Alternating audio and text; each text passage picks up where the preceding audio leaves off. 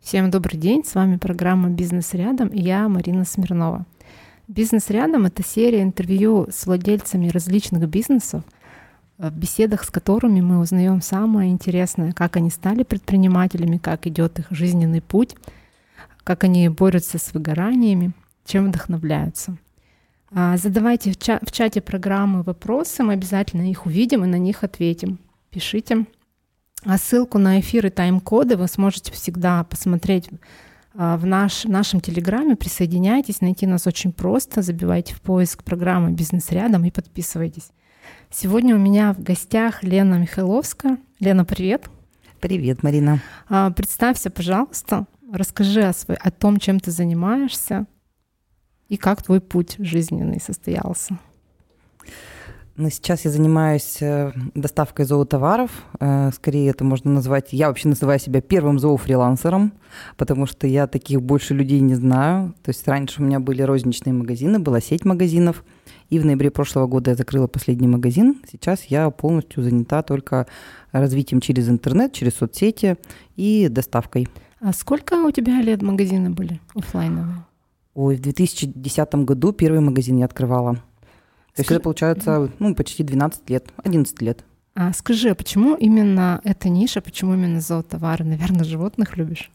Животных люблю. На самом деле, если бы мне сказали когда-то вот там 12 лет назад, что я буду заниматься зоотоварами или там, ну, зоотоварами, наверное, я бы поверила, а вот то, что я буду заниматься магазинами и буду предпринимателем и буду руководителем, я бы не поверила, потому что вообще у меня стремление быть предпринимателем не было никогда. И, ну, могу сказать, что руководителем я тоже не особо хотела быть, хотя у меня был опыт руководства тоже, то есть э, разные были у меня на моем пути э, ниши, э, разные были должности, но в основном я всю жизнь проработала в продажах. Вот. А именно к зоотоварам я пришла, потому что это называется «смелость города берет». Mm-hmm. То есть был новый проект э, в фирме, в которой я работала, и не было претендентов, был абсолютно новый проект, никто в нем ничего не понимал, но, условно говоря, нужно было развивать франшизу, франшизу зоомагазинов федеральной сети. И, в общем, я занималась совершенно другими, вообще занималась отчетами, но мне было очень интересно, и, в общем, я смело так предложила себя в качестве э, человека, который будет заниматься этим проектом. То есть вот была я одна, и нужно было развивать все с нуля. И, собственно, вот э, после там согласования моей кандидатуры, э, вот я так и начала свой путь. То есть я начинала с нуля как наемный руководитель и развивала магазины по, по, по франшизе, а потом дальше уже это стало э, моим бизнесом, то есть я это выкупила у собственника, и таким образом я стала предпринимателем. Ну, то есть как-то с животными все-таки связана твоя, так, твоя, твоя работа или нет? Конечно, с любовью к животным, безусловно, связано, потому что э, на тот момент у меня у самой была собака, и я, когда выбирала собаку, очень тщательно все изучала, вообще мне эта тема была очень интересна, и поэтому, ну, среди тех, кто не, не разбирался в зоотоварах, я была тем человеком, который хотя бы в чем-то разбирался. И, конечно, именно то, что это было связано с зоотоварами, у меня был интерес. То есть, может быть, быть, если это был бы магазин, там, не знаю, продуктов питания или еще чего-то такого, я бы еще подумала, вызываться ли на такую должность. А вот именно зоотовары, мне это, конечно, было интересно. Вот ты сказала, что ты до этого работала в найме. А в чем все-таки плюсы и минусы найма и своего дела? Ну, ты знаешь, когда я сейчас иногда работаю в выходные, не иногда, а периодически, я с удовольствием вспоминаю найм, потому что, конечно, безусловно, есть свои плюсы в том, что, ну, в большинстве ситуаций, когда ты работаешь в найме, в 5, там, не знаю, в пятницу в 6 часов вечера твоя голова отключается и включается только в понедельник в 9 утра. И все выходные принадлежат тебе, ты не думаешь ни о чем, ни о каких своих отчетах, ни о какой работе. Телефон просто ну, как бы с чистой совестью не берешь, не смотришь, не проверяешь. А когда ты работаешь предпринимателем, когда ты работаешь сам на себя, это все равно работа 24 на 7. Либо физически она у тебя 24 на 7, либо она у тебя в голове все равно какие-то вопросы. Ну и какой-то форс-мажор, особенно если там у тебя есть команда, например, э, то ну, никто от них не застрахован. Поэтому, конечно, с точки зрения э, вот этой разницы и нагрузки, безусловно, она есть. Ну и плюсы, безусловно, тоже есть. То есть как бы я понимаю, что да, есть какие-то моменты риска, есть э, ну, вот эти, да, какие-то нюансы, когда ты больше занят, но свобода и, за, и свобода, и возможность заниматься своим любимым делом для меня это, безусловно, очень большой плюс. То есть я готова платить эту цену. А бывают моменты, когда хочется все бросить, знаешь, пойти взять, открыть газету из рук в руки там, начать искать работу? Конечно, у меня даже были такие случаи. Более того, я даже открывала, я даже обновляла резюме свое. Вот, э, потому что я понимаю, что в какой-то момент у меня был такой доход, э, что я могла бы заработать больше, работая в найме. Ну, то есть, имея какие-то компетенции свои, там, как руководителя, либо как человека на проекте, я бы, безусловно, могла зарабатывать в найме большие деньги. Конечно. Ну, было. то есть это миф, что свое дело — это большие деньги, отдых на Мальдивах, знаешь, как там любят показать свои яхты? Ну, мне кажется, это зависит от человека, от дела и от разных факторов. То есть у меня был и был и отдых, и были какие-то приличные деньги, но была череда факторов, которые привели к снижению дохода, и поэтому, ну, то есть тут да, я думаю, что все очень индивидуально. То есть, безусловно, есть предприниматели, которые зарабатывают очень хорошие деньги, и их не сравнить с деньгами в найме. Угу. Такой вопрос тебе задам. В чем предприниматель по-твоему, может сам, ну, разбир, должен разбираться сам, да, и сам делать, а что может э, делегировать? Ну, конечно. Можешь, можешь рассказать свой опыт, да, на каких-то примерах? Ну, с учетом того, что сейчас вот я, по сути, нахожусь одна, сама себе начальник и шнец, и, и, и швец, и жнец, и на дуде, и грец, у меня сейчас с делегированием снова, я думаю, начнется дружба. До этого, конечно, когда как бы не было несколько магазинов или когда была у меня команда, я, безусловно, понимаю, что делегирование – это очень важный момент, но когда вот от этого отвыкаешь, и, например, сужается там твоя команда, потом там находишься ты один, то вернуться снова к делегированию – это прям очень важный момент, потому что это, безусловно, основа роста какого-то. Я считаю, что конечно, нужно делегировать рутинные какие-то процессы, ну, то есть та самая пресловутая операционка, на которую очень много времени тратится. Но это же тоже такой момент, который в голове у собственника, как бы, как это все сделать, как выйти из этой операционки. Вот. И э, чтобы я не делегировала, безусловно, это или хотя бы нужно постоянно быть в курсе, в теме и вовлеченной.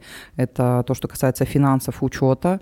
Это маркетинг хотя бы то, что ну, ну, какие-то вещи поверхностные нужно точно знать собственнику. То есть я понимаю, что, безусловно, есть компании, которые, например, полностью все на аутсорс отдают, и они могут не вовлекаться, но это другие бюджеты, это другие деньги.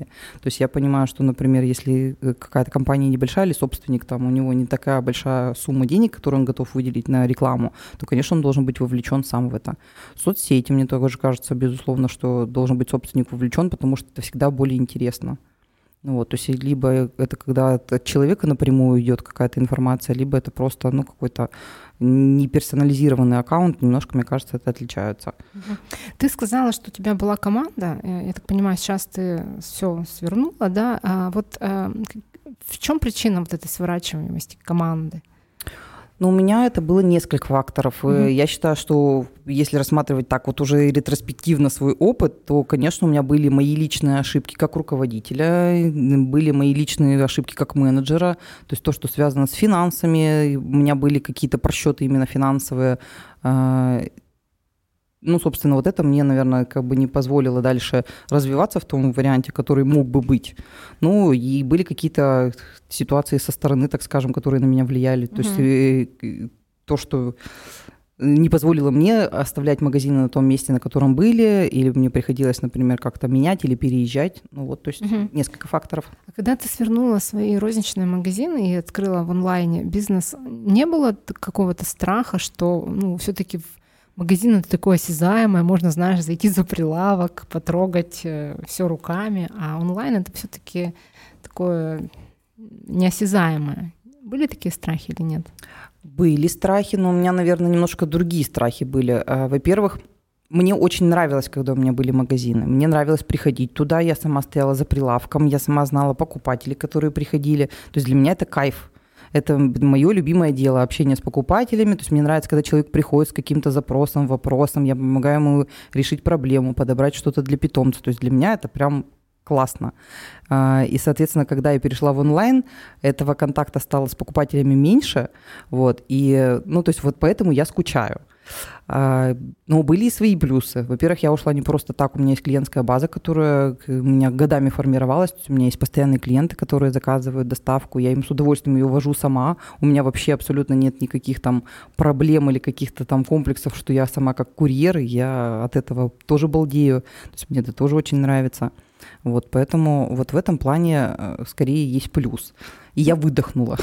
Ты, наверное, не только знаешь своих клиентов, но и их питомцев в лицо. Безусловно, даже у меня есть такие, ну, как это сказать, примета, в общем, такая, что я, я говорю, что я прихожу и привожу доставку, и ко мне приходят даже самые пугливые питомцы. Это прям уже факт, потому что большинство покупателей, кто, например, первый раз заказали, и я привожу доставку, они удивляются, что их пугливые какие-нибудь там кошечки выходят и меня нюхают, и как-то, в общем, не бояться. Так что... А такой вопрос. Кого больше у тебя в клиентах? Кошатников или тех, кто любит собак? Собаководов, как правильно? Собаководов. Собаководов, да-да-да.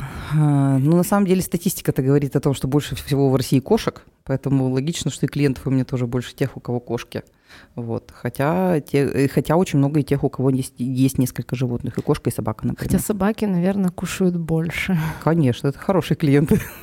А, ты сказала, что у тебя были ошибки. Тоже мой любимый вопрос, который я гостям задаю про провалы, про факапы.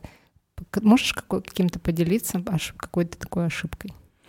Ну, вообще я мастер факапов, я бы сказала, и провалов. То есть это мне можно прямо рассказывать об этом. Награду да. давать. Награду, да, это точно, потому что есть какие-то э, провалы, связанные именно со мной, вот я говорю, с моими ошибками, именно, ну, где не хватило, может быть, каких-то моих знаний, компетенций, может быть, какие-то мои страхи мне помешали, а есть такие факапы из разряда я знаю, как открыть магазин в торговом центре, который закроют, например, Комсомол. У меня был там магазин да, очень долго и довольно успешно.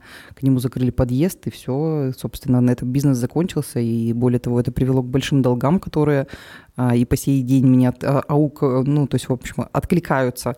А, потом у меня был э, уголочек такой, ну, типа островка в магазине «Пикник». «Пикник» э, сеть обанкротилась.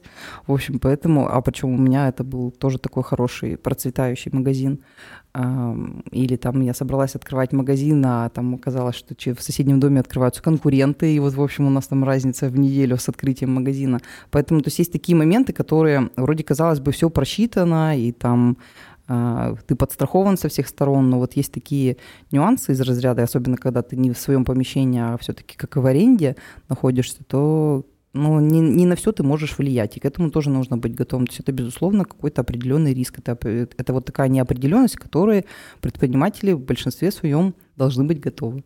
Но э, по мне все любые ошибки, любые какие-то минусы — это точка роста. Тебя как-то закалили эти неприятности?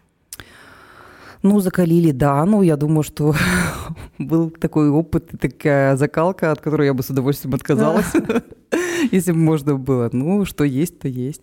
А, скажи, сейчас у нас э, в мире сложная ситуация. Как-то повлияла она на твой бизнес? Ну, в моем случае сложная ситуация скорее повлияла в плюс потому что а, вот как раз в марте, в апреле был очень большой рост продаж, но это скорее было, конечно, связано еще с паникой и с повышением цен. То есть тут такой момент э, отчасти э, поведение людей привело к такой ситуации. Но и, тем не менее, все равно какие-то общие экономические факторы, они, безусловно, повлияли. Вот, поэтому в моем случае, да, это был плюс. Э, ну и сейчас дальше рост продолжается. То есть меня, с одной стороны, это радует, безусловно, что и еще немножко перераспределяется рынок.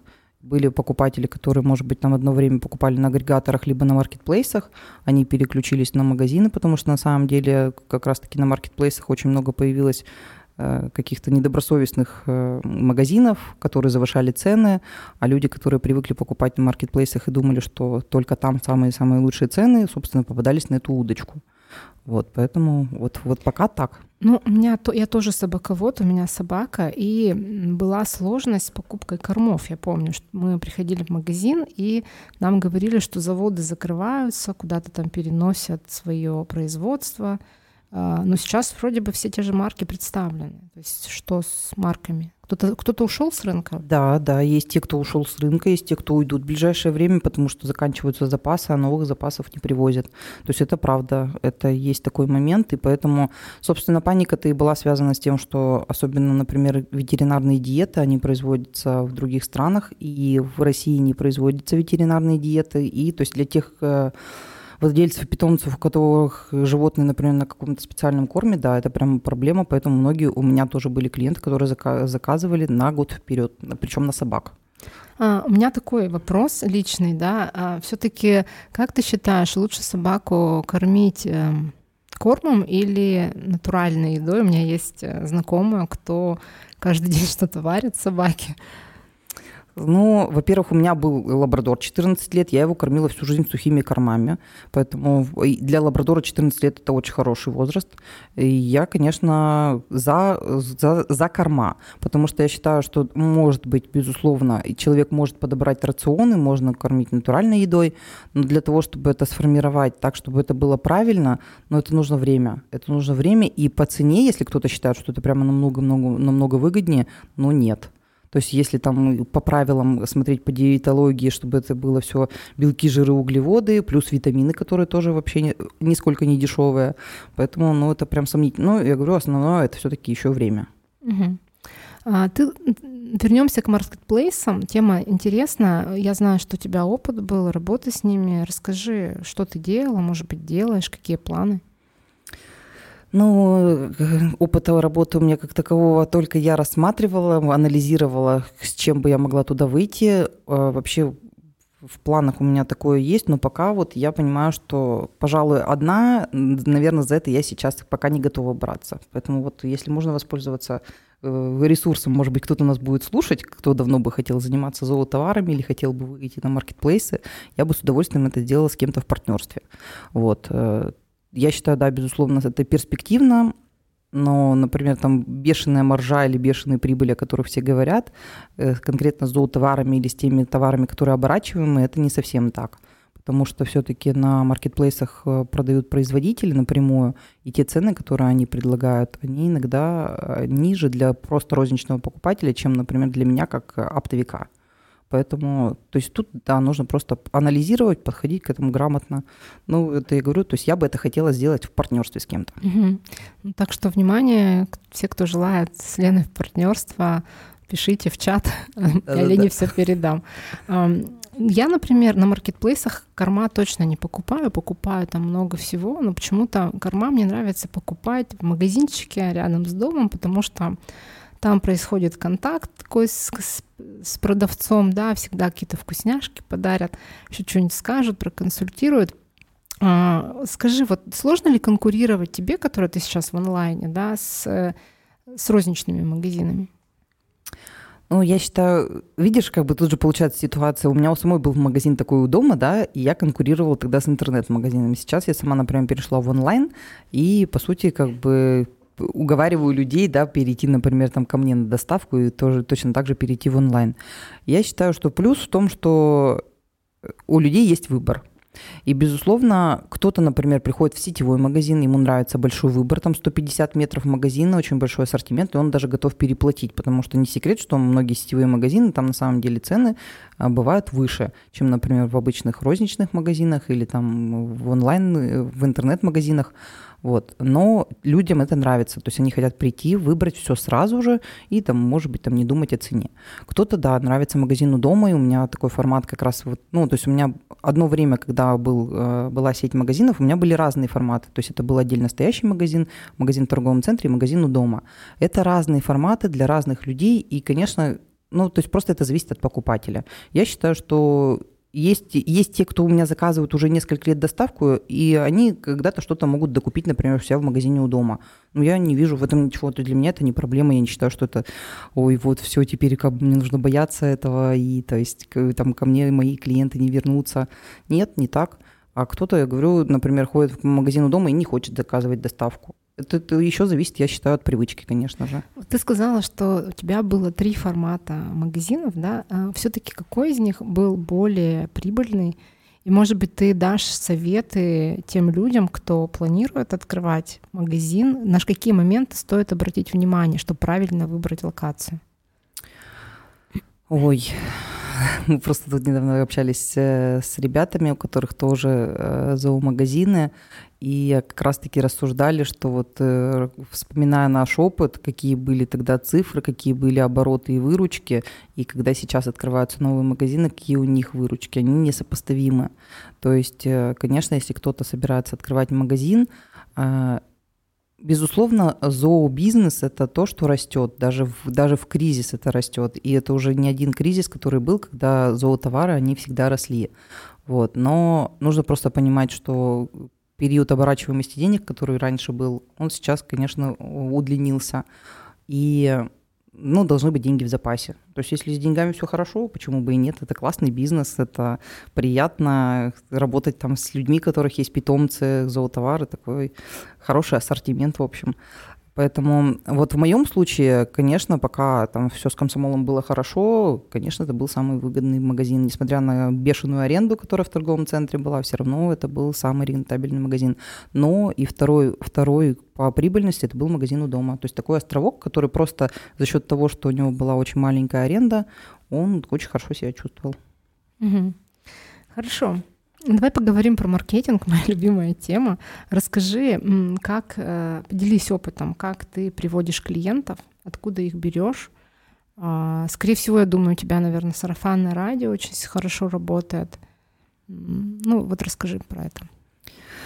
У меня несколько, несколько вариантов работы, так скажем. Ну, во-первых, это соцсети мои любимые, любимые, к которым я пришла не сразу. И более того, у меня вообще такой подход к жизни, я не очень умею себя насиловать в чем-то. То есть мне надо просто, чтобы у меня был интерес и любовь к делу. Точно так же я вот к себе как-то воспитал интерес к соцсетям. Вот, то есть одно время у меня было сопротивление сторис э, в сети со, со звездочкой, да, с ноской, в общем. А сейчас мне как-то, несмотря на то, что охваты падают, и там вроде как люди уходят из этой соцсети, все равно я вижу результат, я вижу эффект, и как-то мне, в общем, понравился этот процесс. Поэтому вот, конечно, это, безусловно, соцсети, Сейчас а. даже если там никого не будет, Лена будет продолжать выкладывать сторис, да.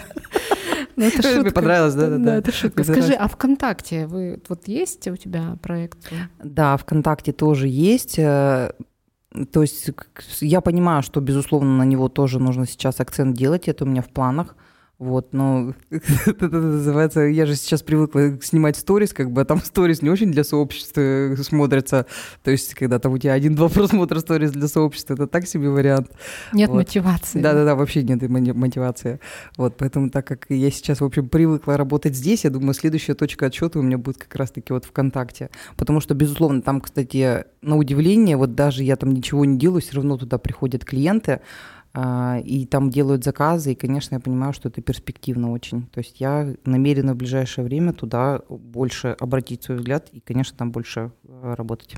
Угу. Ну, а, наверное, еще как канал это нетворкинги. Знаю, что недавно ты посещала один. Расскажи, как эффективность понравилась? Нет? Ну, вообще, то есть есть эффект? Да, нетворкинги тоже это периодически я на бизнес-завтраке хожу, либо нетворкинги в разных вариантах а, во-первых, для меня это все равно опыт какой-то самопрезентации, то есть в процессе как раз-таки разговоров и само, э, ну, когда я представляюсь, я понимаю, что я тоже лучше понимаю, там, кто я, что я, для кого я, какие я могу там плюсы предложить, например, людям. То есть это, мне кажется, очень важный момент еще в голове собственника, чтобы у него какая-то картинка появилась.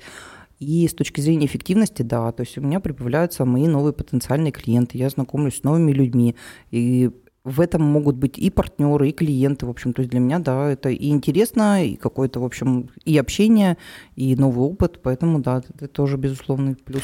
Вот у меня маркетинговое агентство, у меня примерно похожая ситуация, правда, я на нетворкинг не хожу, а, и у меня в основном ну, клиенты приходят по рекомендации, то есть я, мне, мы не рекламируем наше агентство, но в целом к нам заходят клиенты, в том числе и крупные.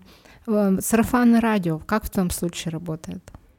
Сарафанное радио работает, меня это очень радует. Эм, то есть для меня это прям очень ценно и трогательно, когда у меня там друзья передают мой контакт друзьям друзей, и, в общем, там и вспоминают обо мне, когда речи заходят про зоотовары или про то, что в доме появился котенок или щенок, конечно, мне это очень приятно. То есть когда человек там звонит или пишет и говорит, там, я вот там от того-то, мне вот ваш контакт дали, вот хочу у вас заказать. Ну, то есть это классно. Пользуясь случаем, хочу порекомендовать Лену если кому-то нужны зоотовары, пишите ей. Спасибо. Зооазбука.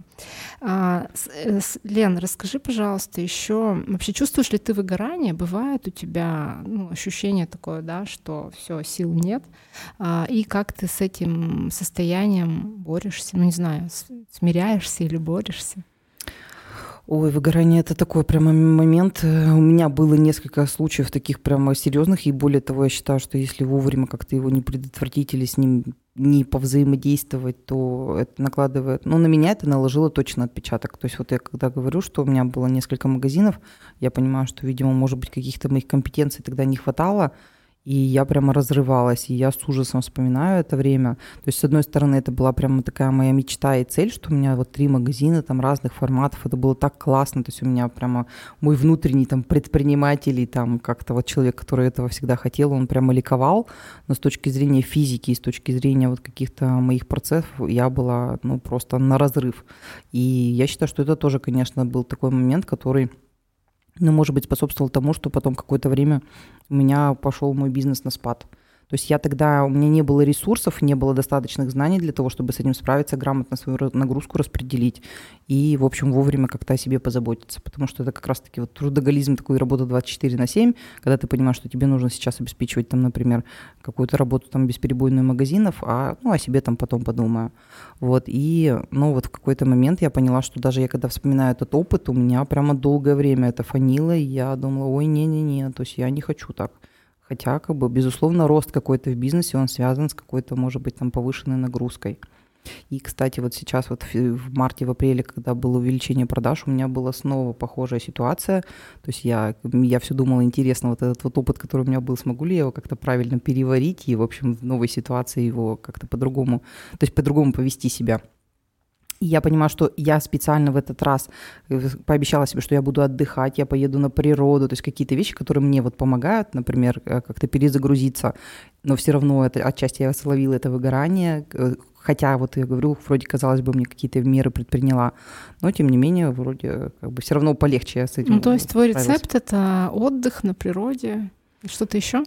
Ну, в моем случае, да, это отдых на природе, это мне очень помогает. И, конечно, это общение с животными. То есть это тоже прямо очень классная вещь и очень большой ресурс. И просто некоторые люди, даже у которых есть питомцы, они об этом забывают, что, что можно подойти, погладить кота или собаку, или как-то, в общем, вот так с ними повзаимодействовать. Они настолько уже становятся нашей, ну, частью нашей жизни, в общем, что некоторые забывают, что это такой же ресурс очень-очень классно. Давай поговорим про благотворительность. Все, а, все-таки ну, зоотема очень часто зооактивисты есть, э, постоянно собирают деньги на приюты, на кошечек, на собачек. Как ты к этому относишься? Если ты, если, есть ли какие-то проекты, в которых ты участвуешь, либо планируешь участвовать? Да, я с этим тоже, ну, собственно, давно-давно связана и работаю. То есть в разных вариантах у меня было, э, было вот это взаимодействие. Были варианты, когда ставили там ящички, где собирали э, деньги, и просто люди там сдачу, например, либо просто кто хотел например, как-то помочь это разным фондам. Сейчас у меня есть э, передержка, с которой я сотрудничаю, я туда вожу корма, я от себя стараюсь сделать цены, которые будут ниже, чем по рынку, например. Передержка — это когда что? Приют. приют. Ну, это приют, угу. да, да, да, да, где пристраивают собак. Э, как правило, если есть возможность, если это там молодое животное, либо животное, которое можно пристроить и найти ему хозяев, то, конечно же, это делают. Если это уже такие животные, которые ну, просто уже как-то долгое время не пристраиваются, то они живут там в приюте в этом. Про эти передержки я слышала в СМИ э, не совсем лицеприятные вещи, что есть какие-то Э, передержки, которые деньги собирают, да, животных не кормят, ну какой-то криминал. Это так? Есть такие? Ну, конечно, есть. Точно так же, как есть заводчики очень недобросовестные, которые своих животных там только вот используют для того, чтобы появилось побольше, например, там у них потомство кормят плохими кормами и побыстрее, чтобы отдать. То есть это же зависит все от людей, конечно, если недобросовестные, но просто тут вопрос в том, что если есть у человека недоверие, да, он думает, там вот это всех обманут, ну как бы, может быть, он на таких нарвется. Просто мне кажется, что это нужно, э, сейчас у всех есть соцсети, можно последить, посмотреть, выбрать, кто нравится именно вам, чем вы хотите помочь. Тут же еще такой вопрос, просто некоторые люди, например, хотят, ну, вернее, думают, что можно помочь только деньгами, но на самом деле ведь это не так. Можно кому-то помочь там физически, прийти выгулить собак, помочь как-то с уборкой, например, помочь какими-то другими вещами.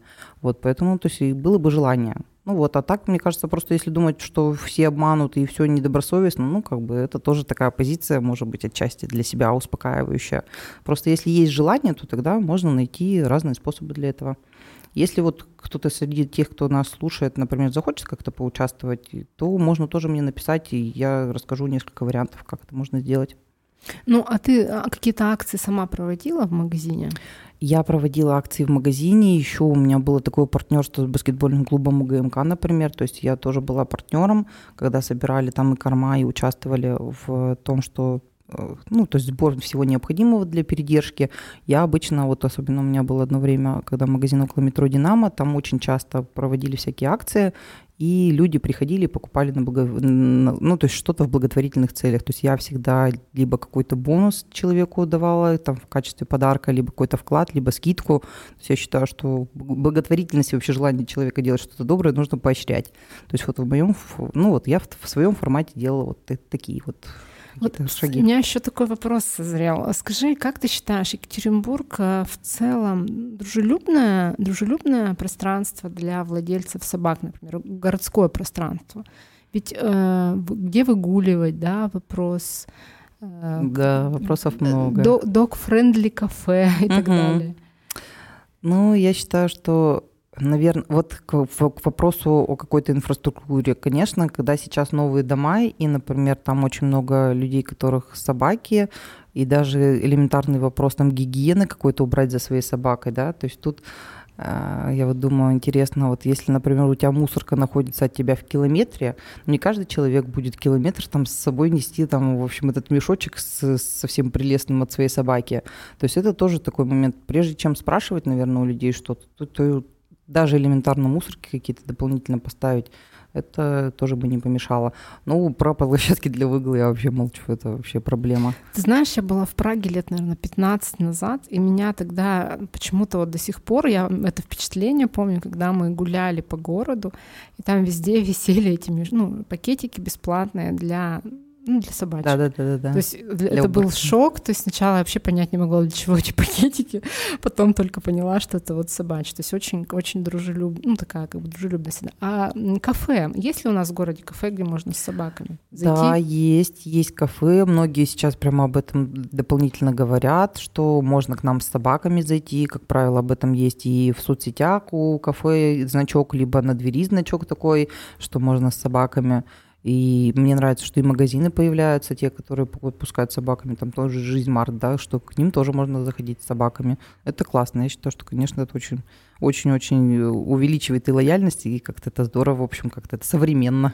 А, у нас уже осталось не, не так много времени. Еще парочка вопросов. Скажи, пожалуйста, чем ты впечатлена за последнее время? Может быть, каким-то фильмом, либо путешествием, либо книгу крутую прочитала? Впечатлениями поделись.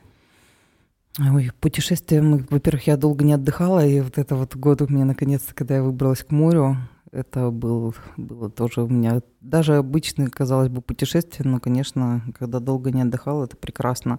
Вообще, меня очень впечатляют наши горы. Мне очень нравится то, что мы живем на Урале, и сколько здесь красивых мест. Ну, во-первых, я как любитель природы и любитель каких-то вот вылазок, да даже элементарное чертово городище, которое рядом, скалы какие-то, которые рядом есть у нас в округе, тот же э, там, оленьи ручьи или, или Тальков камень. То есть это классные такие места, куда можно, ну, вообще там предприняв минимальные усилия и просто зарядиться настолько, что работать и работать потом дальше.